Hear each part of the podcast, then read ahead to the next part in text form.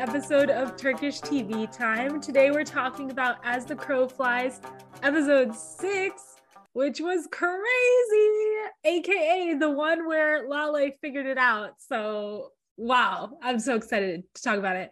Also, the one with Kenan's sweater, which Ezgi is so excited to talk about.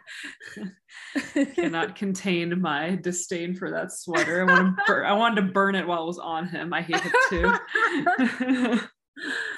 um, I am not drinking any tea, but I did just have dinner and I feel very good about it. Do you have wings? No.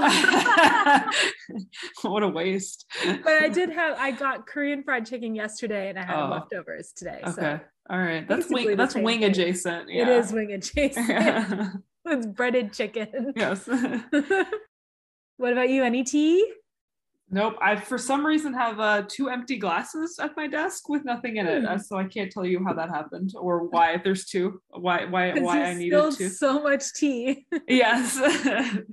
I needed two, and it can't contain it in just one glass. Sophia is also tealess and also internetless. So if you hear any uh, difference in her audio, it's not because our wonderful microphones have stopped working. It's just because she's having a Wi Fi malfunction. Okay, so now I'm going to take us through what happened in this very eventful episode. Feel free to interrupt if I say something wrong, because I'm sure I will.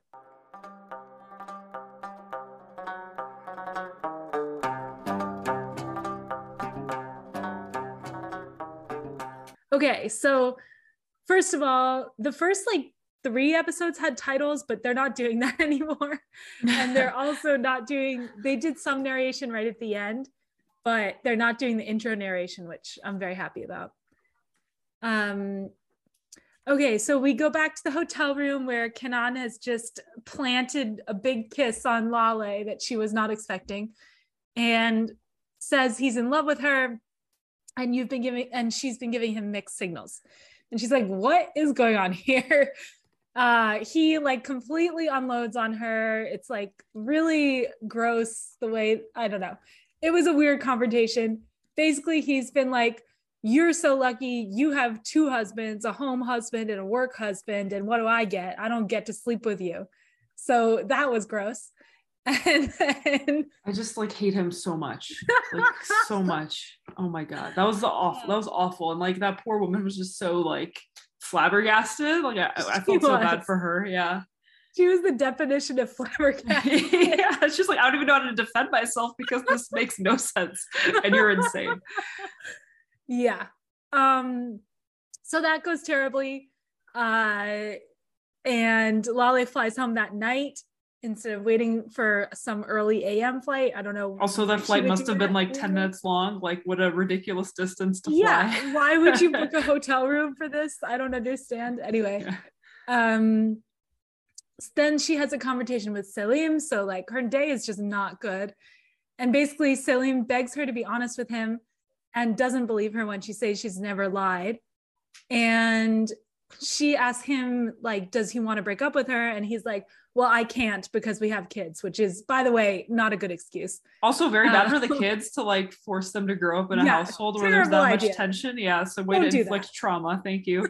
don't do that and he's like i okay i think this was uh, the subtitles not the actual turkish but he's like it's too bad i can't be the cool guy who has a torrid affair and then leaves you or something like that. They literally said cool guy. Oh yeah, he didn't say cool guy. He, was, he literally just said like be like Kenan and yeah have have the affair and and then like like have a very I don't know like what the what the right word is like a very like passionate I guess affair mm-hmm. and then go our separate ways kind of thing is what the Turkish was basically saying. Yeah. but interesting choice to translate it Yeah. like that. the cool guy thing not, did not make sense the torrid love affair thing did make sense Yes.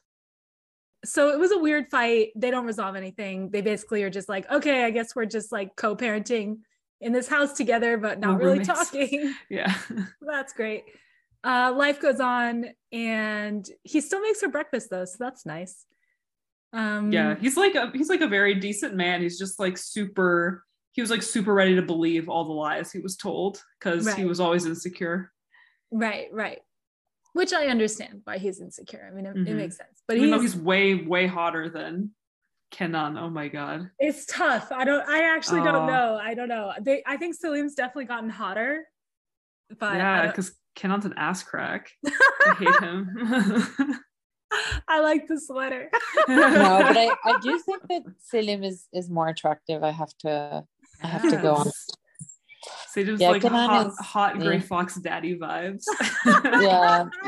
Kenan's whole thing is just being like resting bitch face yes. swoony Yes. look. Yes. And then the whole, I'm, I'm getting ahead of you here, but the whole thing with the whiskey, I was like, I want to break that glass on your stupid smug face. okay, they were both at fault in the whiskey conversation. Yeah, they were both being, gross. yeah, that was like was way too much testosterone. That was super gross.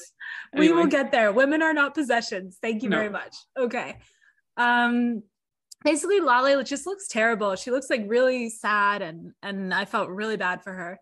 She's not handling the men in her life like dissing her very well. Um or being ridiculous around her, I guess, because it's not her fault. And Kenan doesn't come into work, which is apparently very unusual. I feel like that seems like it would be on brand for him to not come to work, but okay. And oh, this is a horrible scene. Lale and Muge, and Lale goes into Muge's office to have like a girl talk, and she's like, Listen, Muge, like I feel really down. I need to talk about it. The men in my life are being fucking ridiculous. And Muge is just like looking at her phone, doing her lipstick, and then like walks out. Which I I get it because what we learned last episode is that like Muge's been royally screwed in this whole situation, but wasn't that like 10 years ago?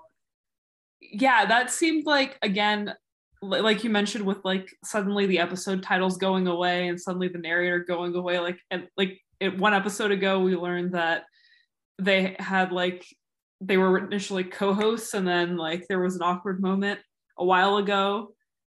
But now it's like suddenly a key, key like plot point when Muge was fine like she seemed fine with them in the first few episodes. Um I would have believed that more if we'd seen Asla whispering shit in her ear too, like in the hmm. last episode, like not just like the flashback, but like also actively again feeding her lies or or kind of tapping into her worst instincts. But we didn't see that either. So it's like, okay, so you were like friends a few episodes ago, but now you're like remembering that you hate her.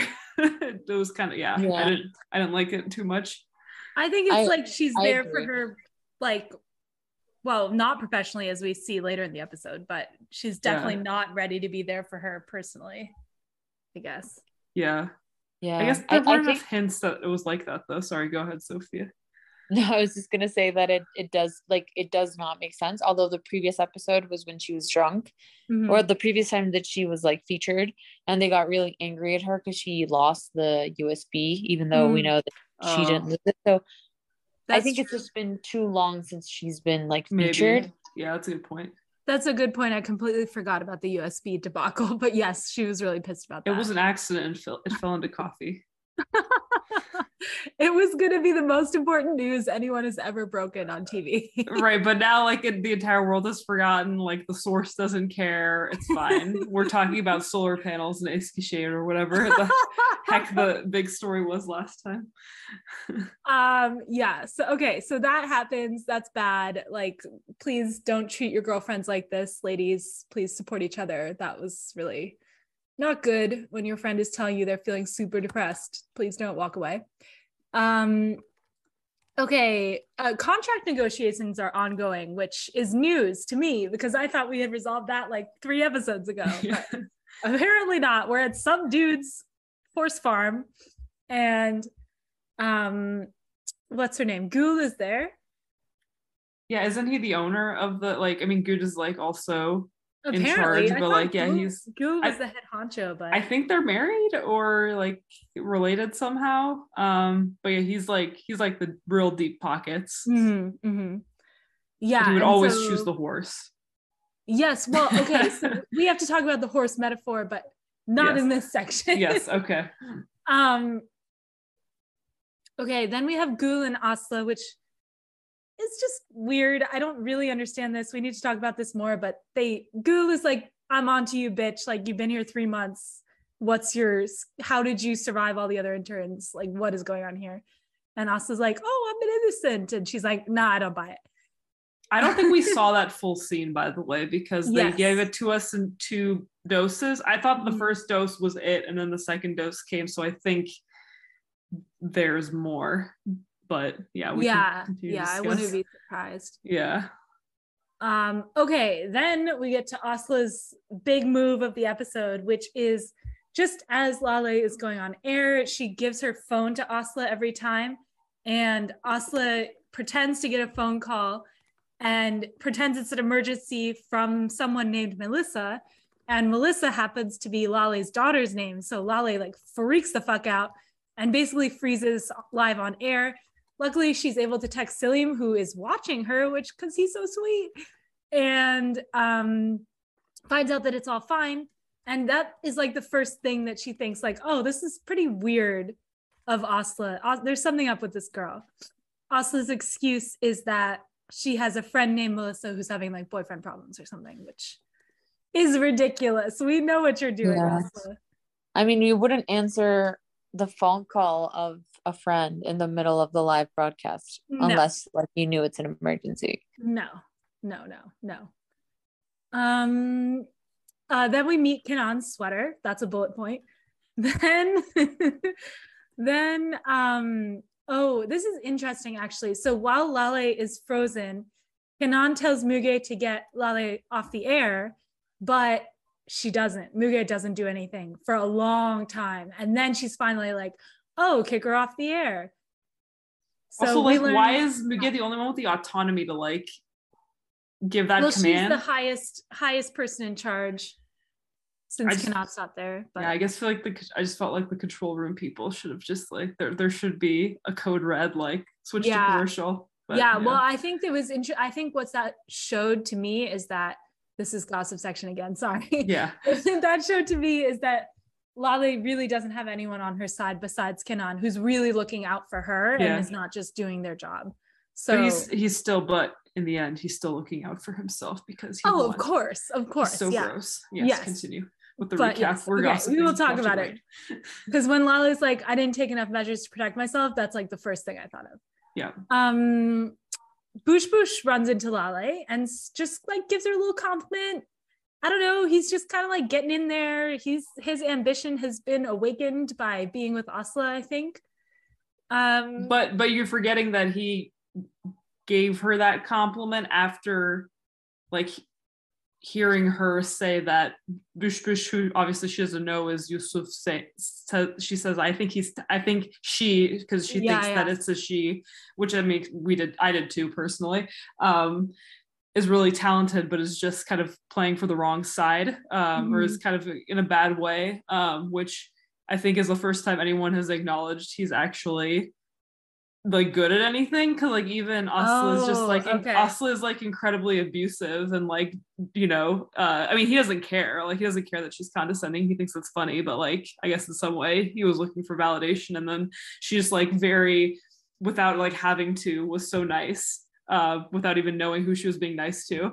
Um, so I think I'm hoping again, sorry, gossip section, but I think this is like a turning point for that character, and I need him to destroy Asla yeah, from the yes. inside. That's how you know that this episode was really good because we literally cannot get through the recap section. yes, yes, sorry. Um, okay. Then we go to the uh like makeup room, whatever, dressing room. And Lale calls Asla's bluff. She's like, oh, call your friend Melissa. Let me talk to her. But then she's interrupted by a call from Özge, the erstwhile hospital assistant lady. And um, Özge is asking Lale to be her maid of honor, which she had previously asked her, but then was like, er, and now is now asking her again for tomorrow. So wow, like leaving that to the last minute, Özge. Um, and Lale agrees. So that like reconciliation obviously threatens Asla because she's sowed a lot of lies in the relationship between Lale and Özge. Um, let's see. Okay, Asla tells you Asla's kind of losing her grip at this point. She's like very like, I have to go on the attack. Um, and she tells Bush Bush to post that she and Kenan are together, which is just weird. And it's also the first like untrue thing Bush Bush has posted, I think. So um that's not good. Then Lale goes to see Kenan on the boat with the sweater. I'm sure Ezgi will have much to say about that later. And she's also she's like sure that something is happening. Kenan is like, what? No, there's nothing. And Lale's like, no, bitch, I'm right. There's something happening. Then oh, we get Aslı and Yusuf on the couch watching the live stream of this wedding. And uh, tells an insane story about her life goals and pens. And then basically, like, I need my pick of the pens or I'm going to kill myself. So um, she's doing great. Just very normal. So normal. Very normal couch combo with popcorn. Um, Yusuf says that Aslı should think about how she's going to stay at the top once she gets there, which is good advice. He should stop giving her good advice. Uh, we get another clip of the Gül Aslı chat, but as as we said, I I also agree. I don't think we've gotten the whole thing yet. Then the narrator is back telling us the lions are stabbing each other in the back, overplayed over a shot of Gül shuffling papers. So that's not good.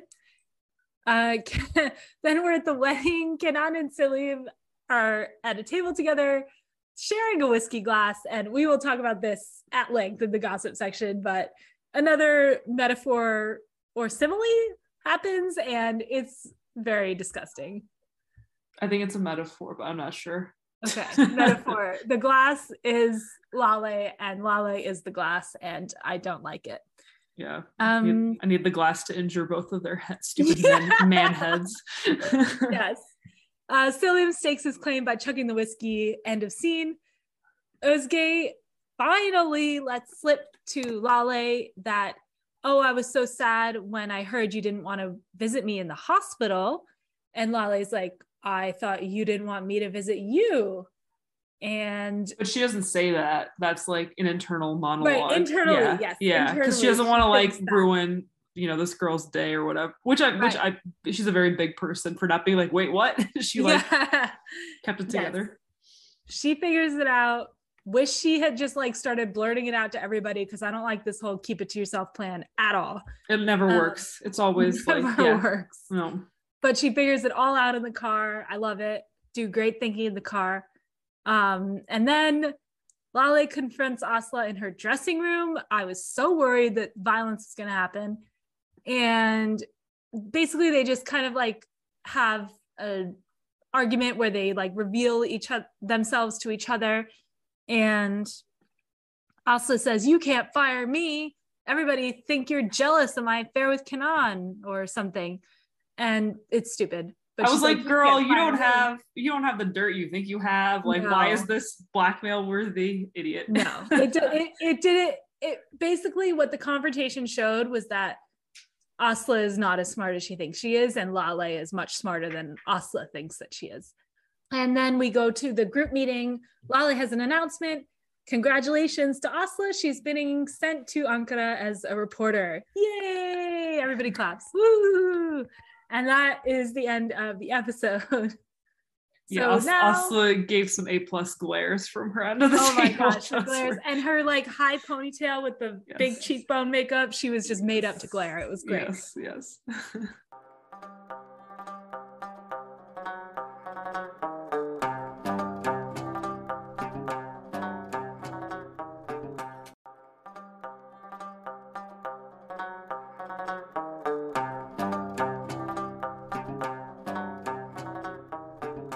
Okay, so now we're going to be moving on into the gossip slash banter slash spilling so much we, tea. We've been here all night already. We've been here already. we spilled some tea early, but we got more to spill here. Where are we going to start? I- am like super happy with this episode overall because it's just like after like so what feels like this is the sixth episode, right? After five episodes of like us getting whatever she wants and like mm-hmm. massive cringe, especially on Sophia's part, um, the one most susceptible to cringe. Uh, it, it was really satisfying, but also I still freaking want a backstory for Aslı. Like I still want to know, like this incredible uh, obsession and neuroticism that she shows when she's like tapping her leg furiously while Mhm. Bush Bush is eating popcorn, being like WTF, and she's like, "I'll kill myself if I don't get pens offered to me." it's like, why? Like, where does this come from? Were you not loved? Are you just in, like, are you just like insane? Like your, you know, brain chemicals are way off balance. Like, what the hell's Yes. going on here? so I, I still want to know that, but maybe we'll get more um, now in episode episode seven and eight. Um, although I do think there's gonna be a lot of action too now that things are really in motion. I'm just so glad that they they let Lale discover this in episode six and that it didn't Yeah, it wasn't like waiting, waiting, waiting until episode eight for her to figure it out and be a big climax. I think it's so much more interesting to have them like aware and maneuvering around each other. yeah, Yeah.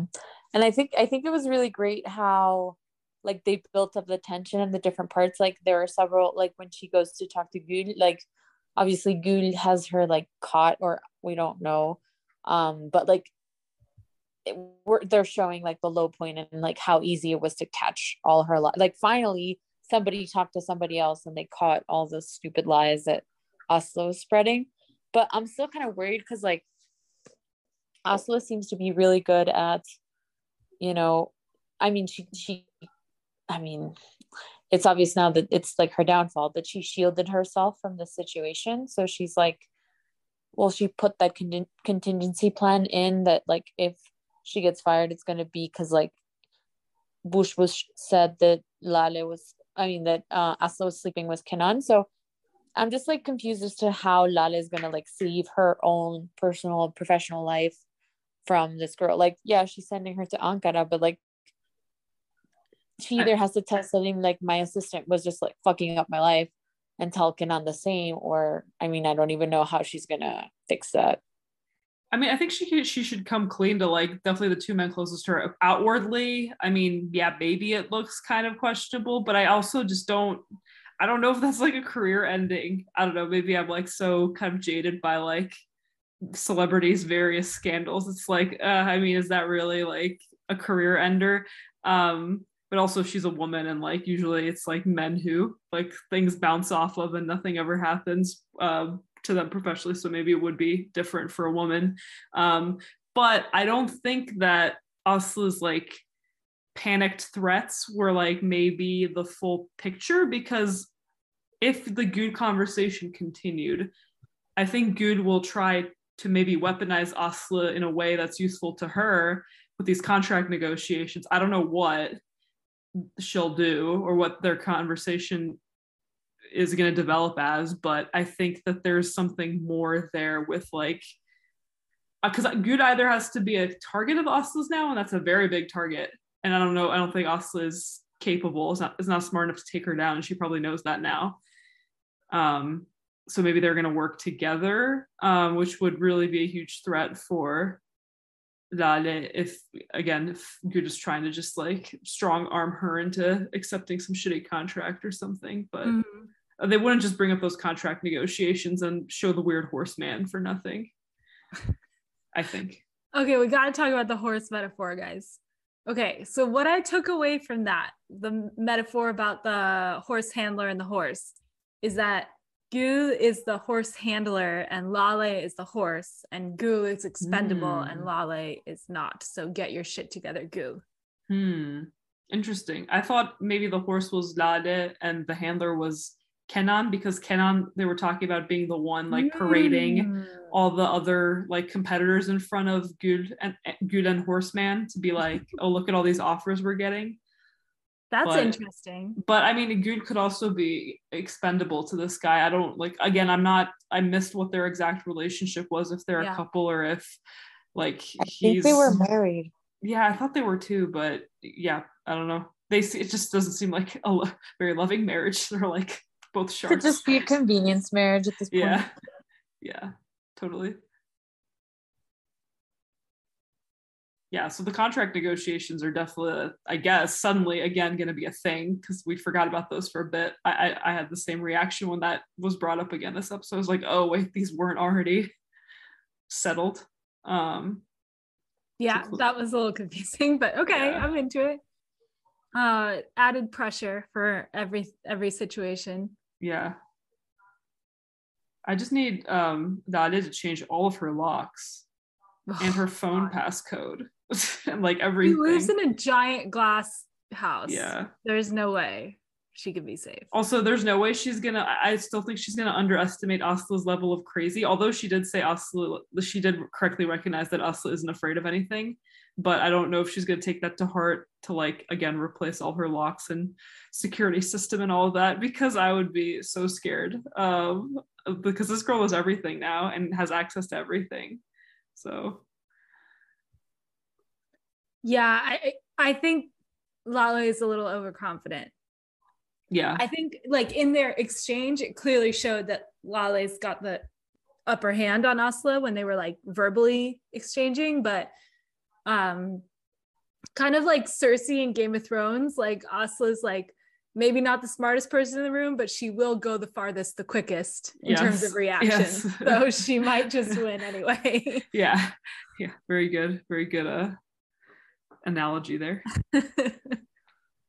I don't love the trope of Lale looking haggard because she's having man troubles. Like, I don't know. I feel like she would be keeping it all together at work, but No, women are so emotional, Sammy.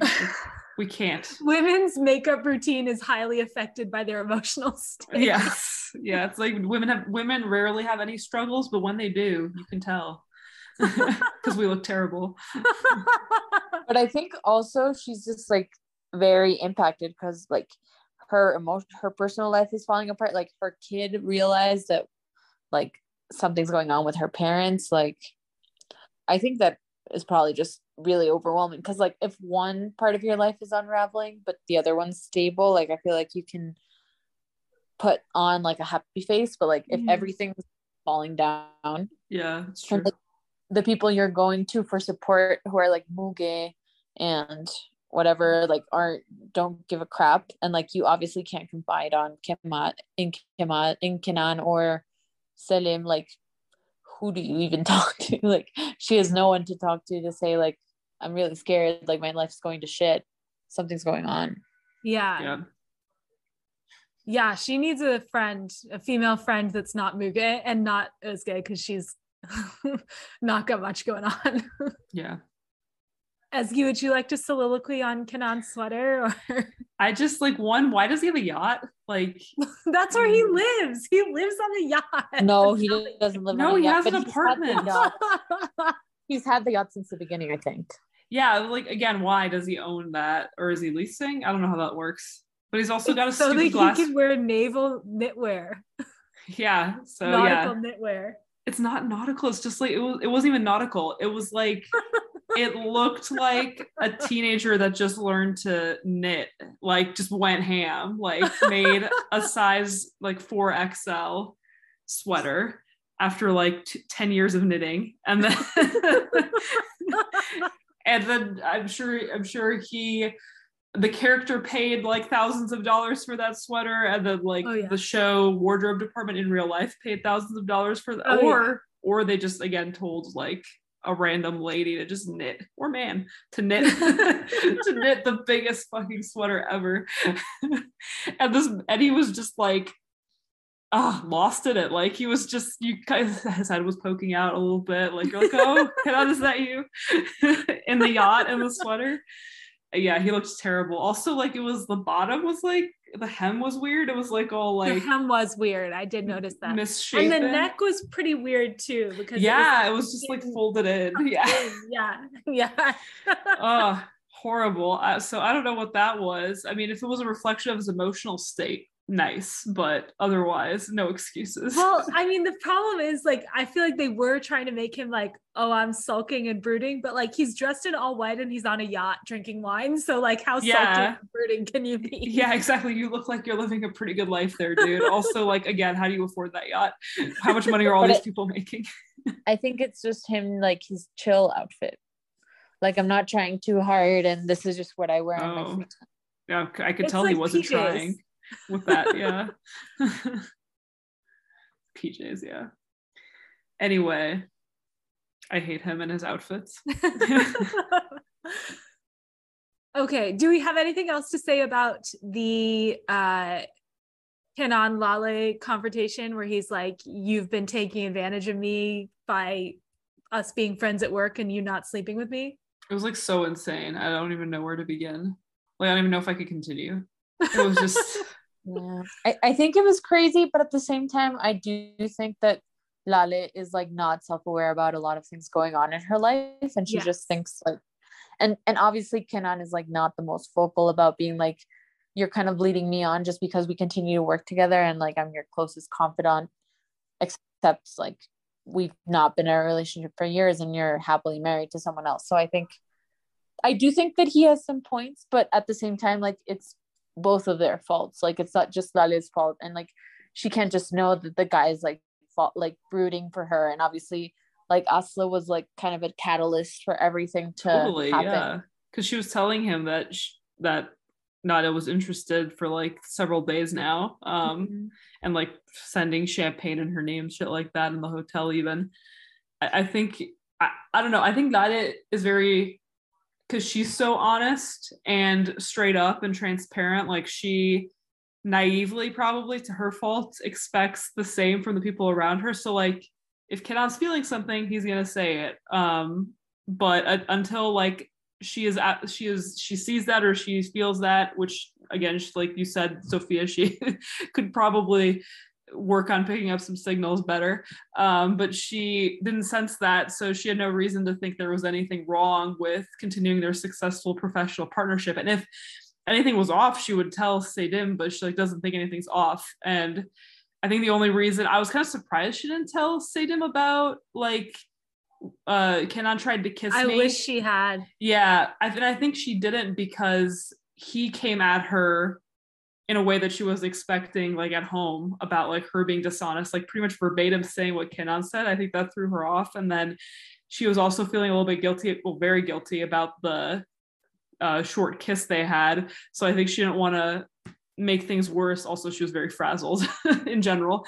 Um, but I think normal, like without the Kenan altercation, if it had just been like a kiss at the office or something, I feel like she would have just told Selim um, and kind of put anything, any suspicions to bed, maybe even cut off the professional relationship. But it just got so messy with like so many people coming at her in the same night. It was plus like just everything seemingly falling to shit like at the same time was a lot for her. So I do I I really I feel for her more than I criticize her. Um, but yeah, she should probably like not be so naive about like I don't know. She's surrounded by sharks. She needs to be more careful.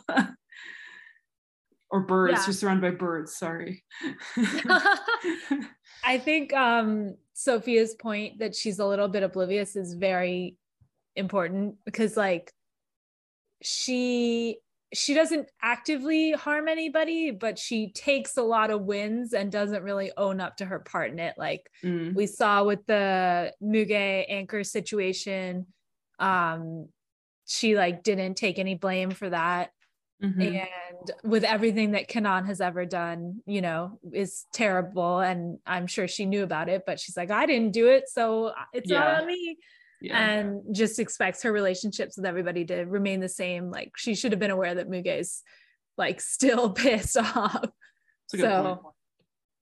It's interesting.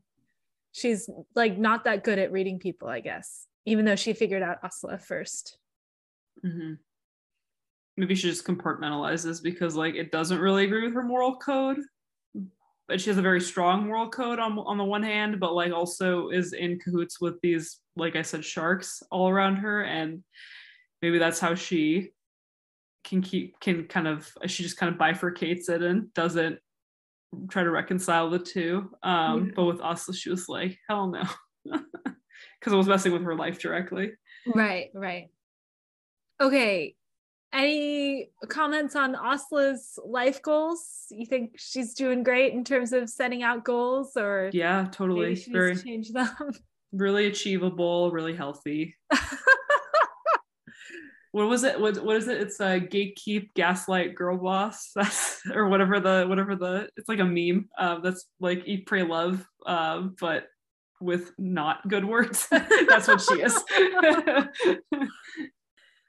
Uh yeah, I wow I, it's great i love the idea that that is her life goal is that there'll be a room full of people desperately trying to get her to pick their pen it's just like but like again she like has no demonstrated skills so it's just insane to me that she thinks like after a couple months she can just be it seems like she just wants to be Lale, like completely Yeah. usurp her but like literally what have you done other than try to ruin this lady's life like you have no well and she's also like and once i get to her position i don't have to be nice to anybody. I'll just be there forever. It's like but you're about to dethrone that person. So how does this make sense at all? yeah. Yeah so like you know it can be done because you're doing it. Right. Like not very smart. um very evil but not very smart. Yes. Okay what about the glass? Let's talk about the glass metaphor. The whiskey glass gross Kenan and Selim are sharing whiskey glass, and the glass is Lale.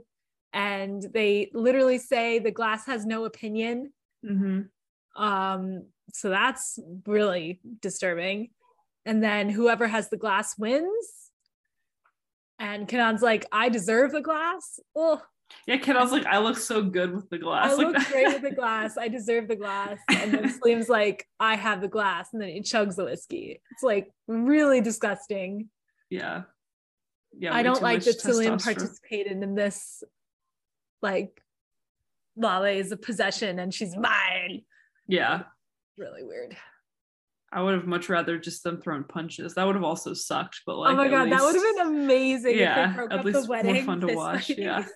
that would have been but at great. least like it, it would be more kind of respectful to Lale's like personhood. yes. Yeah, yeah. Instead of analyzing her as an Personhood object, is the right yeah. word. Yeah. Yeah, I was really hoping for a fight scene, but we didn't get it. We just got misogynistic ranting. yeah. Um, do you guys have any opinions for what's gonna happen next episode? Like, I have no idea how this. I don't think Aslı's going to Ankara. That's what I'll no. I think I think she's got something up her sleeve with good that's gonna keep her there. And I think Bush Bush is gonna start to I think he's already there's already some seeds of doubt that have been sown based on one Aslı being insane and mean to him. Um, and two the the nice little chat he had with Lale. So I think w- maybe not right in episode seven, but I think by episode eight he's going to be doing some um, sabotaging of his own. yeah, he's he's awakening to his powers. Yeah.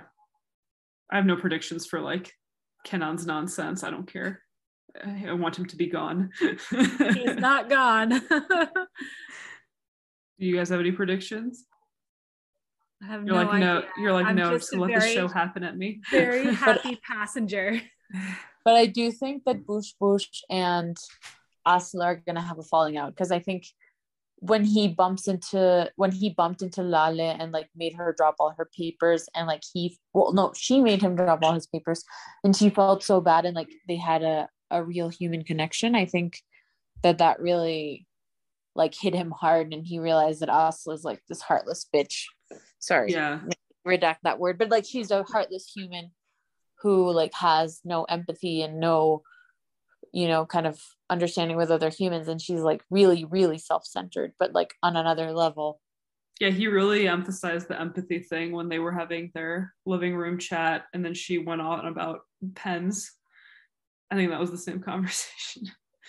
um, yeah, I, I hope that he doesn't like straight up be like, "I don't like what you're doing." I hope he like continues to act like he's helping her, and then it's like a quiet undermining because, as we said with Nade, like the people who announce and then like I don't know, and you've got something like Aslı working against you, like that. I don't know. That's dangerous to show all your cards. So I, I hope he is more devious than uh, Mhm. Nada is like not capable of being devious. She's way too oblivious.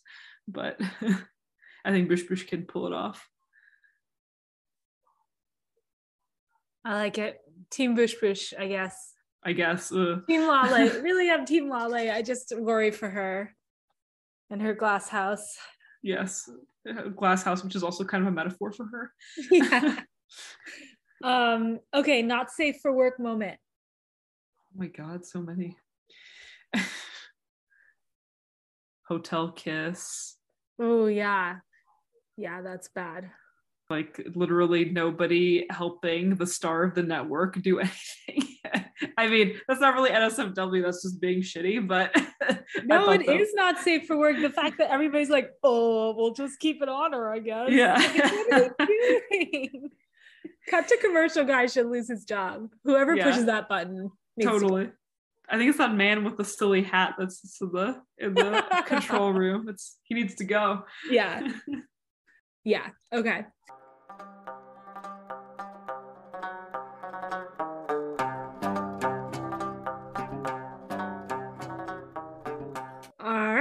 So now we're going to move on into our history section where we're talking about Tchaikovsky because of the insane musical decision to play the dance of the sugar plum fairies over Lale's announcement of Aslı's promotion.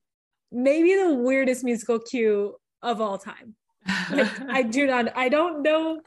I mean, I've seen the Nutcracker a couple times. I don't think it has anything to do with this kind of situation. I don't know. It's so weird. yeah, I don't uh do so do we want to do the, do the sugar plum fairies or do Tchaikovsky in general? I can start with Tchaikovsky. Okay.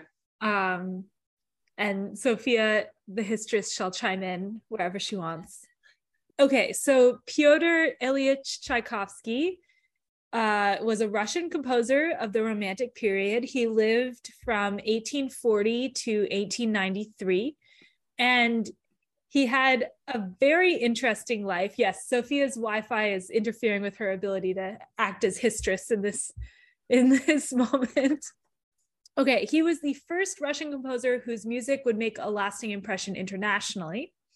And he wrote some of the most popular concert and theatrical music in the current classical repertoire, including the ballets Swan Lake and The Nutcracker, the 1812 Overture, his first piano concerto, violin concerto, the Romeo and Juliet Overture Fantasy, and the opera Eugene Onegin. I don't know how to pronounce it. Onegin. Onegin. He had a really interesting life. I'm very much enjoying reading this. Uh, definitely not Wikipedia article. Super not Wikipedia. This is our internalized knowledge. We just Yeah, know. yeah. I'm definitely reading scholarship papers about him right now. That you wrote. that you wrote. that I wrote yeah, from primary sources in Russian. Uh, okay, so basically, he was born into a uh, family that was well off, but not super well off. They really needed him to work. And so at the age of 10, he was sent off to school. Um, he was given piano lessons, like as a three year old, he was like clearly a prodigy, but his family was like, nah, you need to get like a real job. And so he was sent off at the age of 10 to boarding school. And then at the age of 12, he went to um, like a civil service school, basically. This is during the time of the Russian Empire. He didn't, he served for three years as a civil servant. And also his mother died when he was like away at school when he was a tiny child. So he had some trauma from that. And um, let's see. So then he ended up going to a conservatory where he started to become recognized, but really nobody seemed to think he was a genius until he was like an adult writing these pieces of music. And then people were like, oh, this is kind of good. And the reason for that, which I didn't know anything about, is that he was the first one to merge the Russian style and the Western style of classical music. And so his work was really different from anything that people had heard before. And apparently, Western style classical music was like very much um, the most popular thing, and people were very snobby about incorporating Russian influence into that. Let's see. He he was homosexual by all accounts, although that um, history, which is very well documented actually, has been erased by the Russian state because, of course, they wouldn't want to acknowledge that. Um, but he had several relation- long-lasting relationships with men, and he wrote letters to them that survive. Um, he also married a woman, but it turned out very badly. After like two months, they split up, and he ended up wandering. He has wandering years um, when he wanders around Europe and rural Russia. And he during these years, his works started to get recognized internationally. And then he comes back to Russia and oh, he was also like a hermit during the wandering years. I forgot to mention, but like he like avoided actively avoided people. But then he comes back and is normal again. Seems like he had a lot of connections and friends in the music world in Russia and beyond. Um, and then he uh, ended up dying of cholera uh, at the age of 53, although while his death was attributed to cholera, people also believe he may have taken his own life because he was um, he had a lot of problems reconciling his uh, sexual orientation. That's all I got. All right, I can move on to the Nutcracker and specifically the Sugar Plum Fairies. um, so the Nutcracker is, I think there's like no debate that this is the like probably the most performed ballet um, in the world, not just in the U.S. but I mean in Russia, like the Bolshoi does a huge thing around the Christmas season. I mean, not probably anymore, or like not to the scale that it was but you know even even in in his native russia it was obviously a huge thing and then in the us like every freaking um, local and touring groups um, seems to do a nutcracker during the holiday season um, it was composed in 1892 um, and the score is by Tchaikovsky, obviously. There's, I mean, there are original choreographers, but obviously each the each uh, ballet uh, troupe will adapt it to their own their own talent. Um, and the libretto uh, or the plot is a, adapted from actually a short story from 1816 called The Nutcracker and the Mouse King, which pretty much tells you the main character and the antagonist um, in the title. Um, so uh, the nonsensical musical interlude that we get in this episode is specifically the dance of the sugar plum fairy which is actually singular i always thought it was sugar plum fairies but apparently oh. it's singular fairy um, at least according to not definitely not wikipedia uh, um, and the, and it actually um, it sound it sounds like from this primary source that i'm reading in russian as we speak that um, the the original choreographer, uh, a man named Marius Petipa, had a vision for how he wanted to choreograph the dance, and he wanted the music to go with it to sound like um, quote drops of water shooting from a fountain. I just speed translated that. I'm so good mm, at live translation yeah. Um, and so Tchaikovsky discovered an instrument that he didn't like create it, but he was in Paris the year before the Nutcracker premiered. He was still working on it, and he uh, came across a recently invented upright um, keyboard mini piano type thing called a celesta which had just been invented like that year and he saw it in paris for the first time he played it and he thought it sounded exactly like what the choreographer had described and so it was a it was a kind of a serendipitous perfect fit.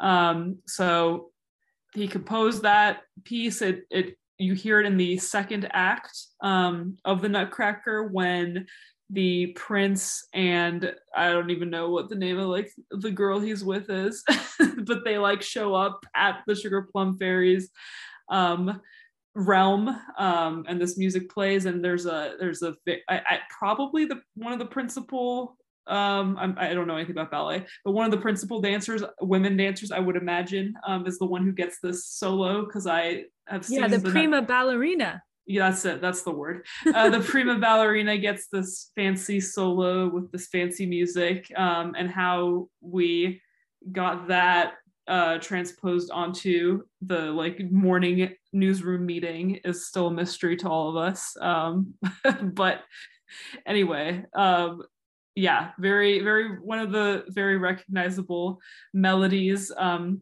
I feel like a lot of ballet does not like people is not immediately recognizable pop culturally, but the Nutcracker most certainly yes.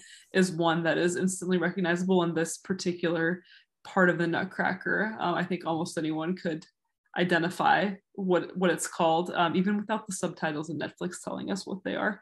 So um, yeah, interesting, interesting stuff about Tchaikovsky himself. And um, my primary source research has has exhausted has exhausted all information now about Dance of the Sugar Plum Fairy. So back to you, Sammy. I do want to emphasize that I love the Dance of the Sugar Plum Fairy. I think it's beautiful music. I just don't understand what it was doing in that scene at yeah, all. it doesn't make any sense in the scene. Okay, I think that's it for the history section. Very interesting reading. I will definitely think about doing more research about Tchaikovsky. Seems like a very interesting dude.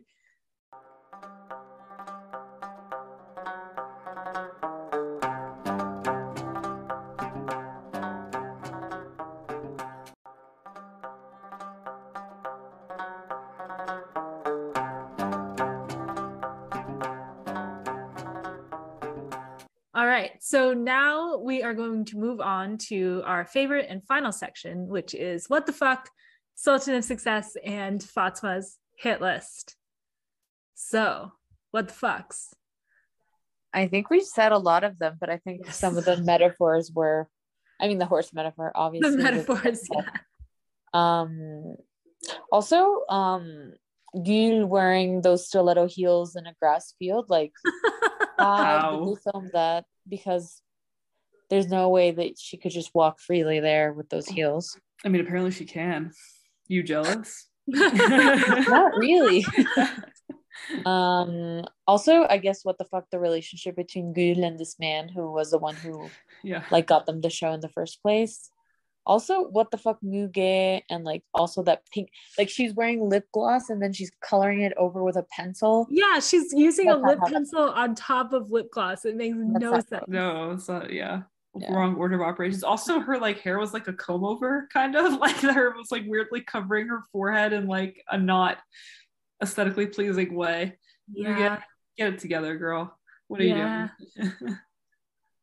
yeah Uh, for so I would like to nominate the sweater with a capital S for all three for WTF, for Soul of Success for like getting on camera because truly amazing that it accomplished that, and then Fatma's hit list because it's gotta go. So that's I mean, tr- I feel like the man underneath it could also go. So Yeah. this is accomplishing multiple goals. yes. Okay, I would like to say the narrator talks about uh, lions stabbing each other in the back, which I feel like we're really mixing metaphors here. Like lions yeah. don't have knives. It's it doesn't make any sense. I didn't even think about that. Yeah, that was really dumb. uh, I feel like they really should just give up on it. you know, Yeah. they, they clearly realize that it's not working and they've like lessened the narrator's role over time, but yeah.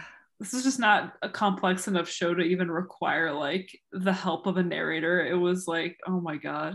It was The so narrator on the wasn't nose. performing any plot purpose at all. No. It was like just No. crows and lions, baby. Yeah.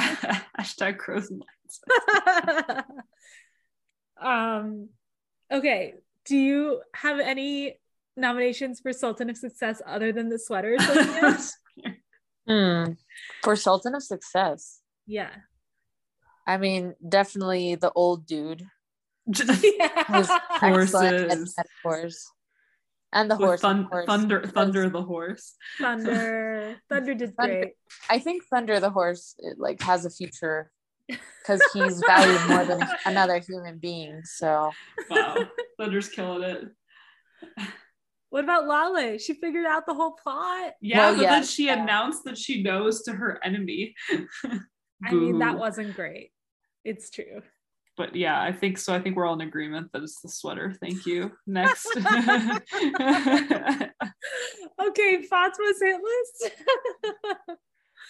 asla kenan yeah. um Muge, the narrator. the narrator but i'm i'm still kind of mad at selim like i, I feel like he's not being like he- he's just like assuming a bunch of stuff and like believes lale's assistant more than he believes lale Yeah. which i think is really crappy like Yeah, he just needs to like come out and say what exactly he's. I mean, like, okay, he's implied what he's suspicious of, but like, if he would just straight up come out and say it, like that is also straight up, and she'd be like unequivocally no. Um, but like he's he's being all like pouty and passive aggressive about it too. Yeah, I, I feel like he's just like, oh, okay, we're just gonna have like a sad marriage now. Bye. Instead of like trying Yeah. to solve everything. Yeah, exactly. Oh wait, I have I have one small WTF to add, a little Yes. bit late. it's that it's during the whiskey convo where uh Kenan implied that he knows more about like liquor than a restaurateur. I was like, um Well, he was saying he knows he knows everything about Lale. Yeah, yeah, I know, but like Yeah, still yeah, like it was No, ridiculous. one. yeah, because Um, he's probably talking the to a sommelier. also chugging malt whiskey is disgusting. Yes, Don't especially and like disrespectful. That thing is 25 years old. Like, Yeah, jeez. it's disrespectful. Oh, yeah. oh man. Okay. Well, I think we did it. We, we've You all- resolved we've resolved none of our nominations but here we are Thank you all so much for listening. Congratulations to the sweater for being our Sultan of Success and getting on air. I still think you're great. I don't know what Ezgi's talking about. Uh, watch out to the sweater and the man underneath. Fatma might be coming after you soon, and she definitely knows her way around a sweater.